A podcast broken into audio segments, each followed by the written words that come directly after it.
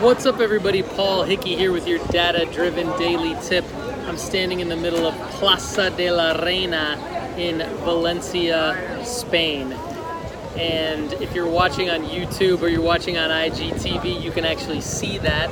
But if you're listening on the podcast or you're listening on your Amazon Echo or Amazon Echo Dot devices, I won't say the name of the uh, voice enabled portion of that because it'll stop your device.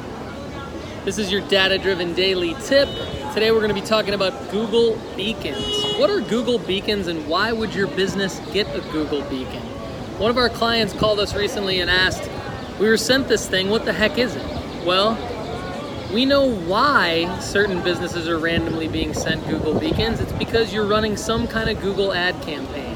Now, Google tells us that these Google Beacon devices, when placed in places of business, any place of business, improves the location services and it improves the data that the business can collect on the busiest time of day based on the amount of mobile devices with location services enabled that are in the place of business at any given time. So if you're a bar or a restaurant, if you're any kind of uh, convenience store is a good example.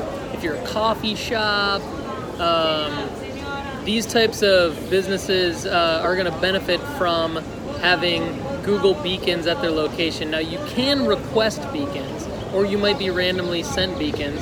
And when you have uh, guests with location services enabled, you can get some amazing data that can then help with your digital marketing strategy. So, this is a Google beacon, this is what it is and you can find a little bit more about it at dataoveropinions.com. Thanks for listening, and if you don't have our Amazon enabled uh, device skill, go to datadrivendaily.com to check it out. Thanks, and have a great day.